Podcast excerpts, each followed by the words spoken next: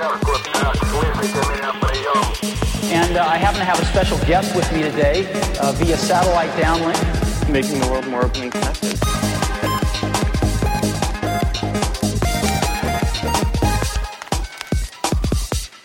Welcome to the Today in Tech History podcast, where you learn about a few tech related events that occurred today, February 11th, from history.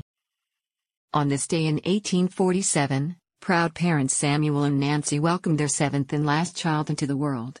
Thomas Edison would grow up to embody the word inventor. On this day in 1970, with the launch of Ohsumi 5, Japan became the fourth country, after the US, USSR, and France, to place a satellite into orbit using its own rocket.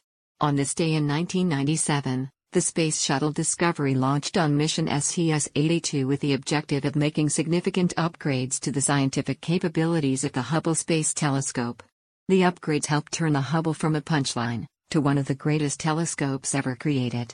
On this day in 2004, Ben Hammersley wrote a column for The Guardian called Audible Revolution describing a booming radio on the internet. He proposed three terms for the new wave of shows audio blogging, guerrilla media, and podcasting. It was the first known publication of the term podcasting. On this day in 2016, researchers at LIGO published evidence of the first direct observation of gravitational waves in physical review letters. Einstein predicted such waves as part of general relativity. That's a look at tech history for February 11th. If you'd like some more, go take a look at the year in tech history, illustrated by Scott Johnson. You can find it at tommerrittbooks.com.